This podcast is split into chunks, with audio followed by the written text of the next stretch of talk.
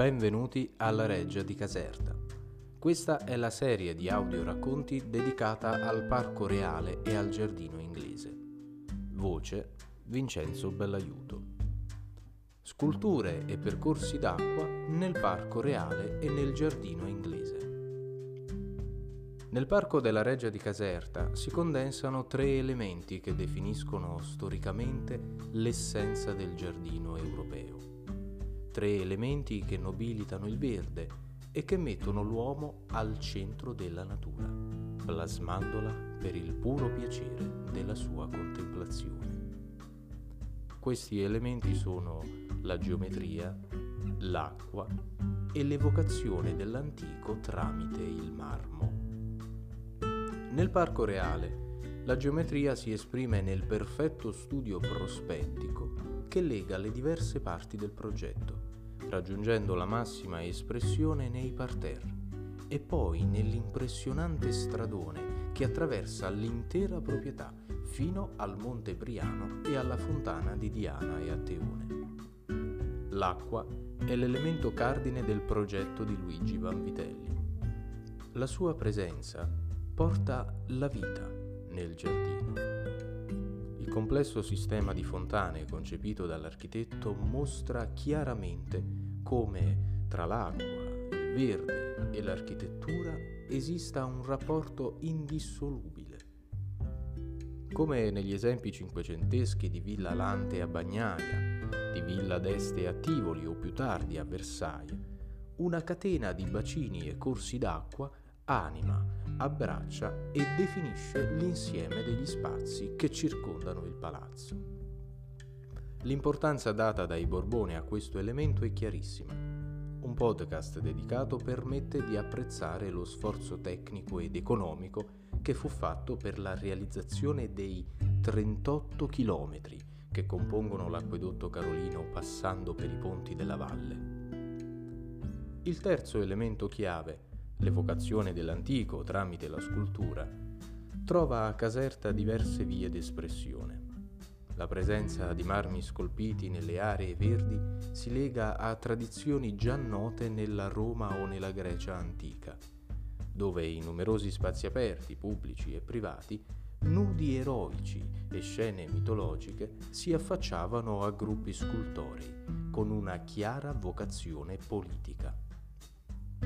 Presso il parco, il marmo nobilita gli spazi e include il visitatore, tanto quello settecentesco quanto quello moderno, in una narrazione in cui la natura, la storia e il sapere tecnico si mescolano esaltando la qualità e il gusto del proprietario, la casata dei Borbone nel nostro caso.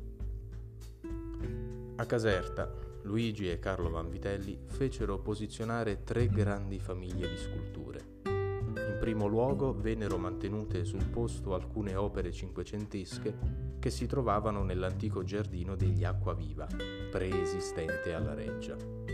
Fanno parte di questo gruppo una piccola sibilla che orna una fontanella nascosta nei pressi della peschiera e alcune statue del Bosco Vecchio e tre altre opere che furono più tardi collocate nel giardino inglese. Si tratta dell'Atlante e della Sfinge che si trovano appena oltre l'ingresso, o ancora della figura maschile che suona il flauto e dà il nome alla fontana del pastore. Quest'ultima si lega particolarmente a una concezione campestre del verde e ad una progettualità del giardino che paragona il parco moderno agli ideali paradisiaci dell'Arcadia gusto più strettamente legato all'antico si esprime invece in una serie di sculture che furono portate a Caserta da Roma, dove facevano parte della collezione farnese. Si tratta in particolare di quelle che ornano il criptoportico del giardino inglese e di altre a cui è dedicato un podcast specifico.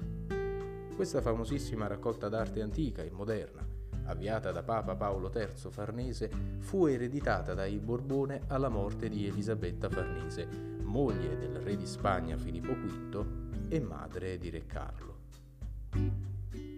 La presenza di sculture archeologiche esaltava l'entusiasmo per gli scavi settecenteschi di Ercolano e Pompei e sottolineava una certa continuità tra la sacralità del potere nella Roma antica e il potere moderno dei Borbone. Temi classici e mitologici si ritrovano nell'insieme delle sculture e delle fontane che furono fatte realizzare da Vanvitelli, padre e figlio, a Tommaso Solari, Andrea Violani e Gaetano Salomone, a cui si aggiunsero più tardi Antonio Brunelli, Paolo Persico e Pietro Solari. Presso il Bosco Vecchio, varie scene rafforzano le atmosfere misteriose dell'antica area boschiva. Tra queste si trovano un imponente centauro cavalcato da Amore, scolpito da Tommaso Solari, e un Marsia punito da Apollo, realizzato da Andrea Violani. Più lontano, presso la fontana Margherita, dieci sculture di marmo di Carrara sottolineano il ruolo dei Borbone come mecenati delle arti. Montati su alti pilastri si trovano i busti di Apollo e delle nove muse. La forma stessa di queste sculture si lega alla tradizione classica. Sono infatti delle erme. Presso gli antichi greci, delle sculture simili in cui la figura del dio Hermes era accompagnata da un sesso maschile in vista, simbolo di fecondità, venivano collocate lungo le strade a protezione della proprietà e dei viandanti. Una simile vocazione di buon augurio si riflette nella fontana di Cerere, in cui vari elementi rimandano all'abbondanza del regno delle due Sicilie e al buon governo dei Borbone. Proseguendo verso la via d'acqua, le altre fontane, a cui sono dedicati dei podcast specifici, insistono sulla ricchezza e il prestigio della famiglia reale, mescolando il gusto per l'antico alla costante evocazione delle arti e degli svaghi della caccia. Nell'intero complesso della reggia, l'architettura, la scultura, l'acqua e il verde creano un insieme unico e indissolubile, frutto del genio vanvitelliano. Nel suo patrimonio scultorio, il Parco della Reggia di Caserta condensa un programma politico che vede nei Borbone i discendenti del potere della Roma antica, ma anche i nuovi cardini di uno Stato in cui l'abbondanza agricola e le eccellenze artistiche avanzano di pari passo.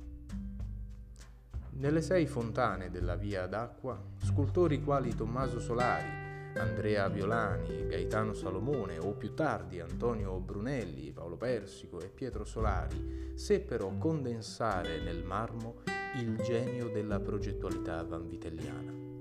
Salendo le rampe, il percorso prosegue verso la Fontana dei Delfini e poi verso quella di Eulo, dove sarà possibile ascoltare il podcast successivo. Mm, la Fontana dei Delfini fu realizzata da Carlo Vanvitelli elaborando i disegni del padre.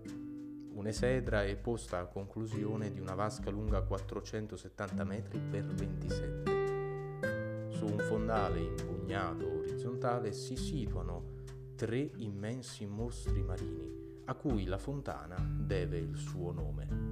Furono realizzati da Andrea Violani e Tommaso Solari a partire dal 1799.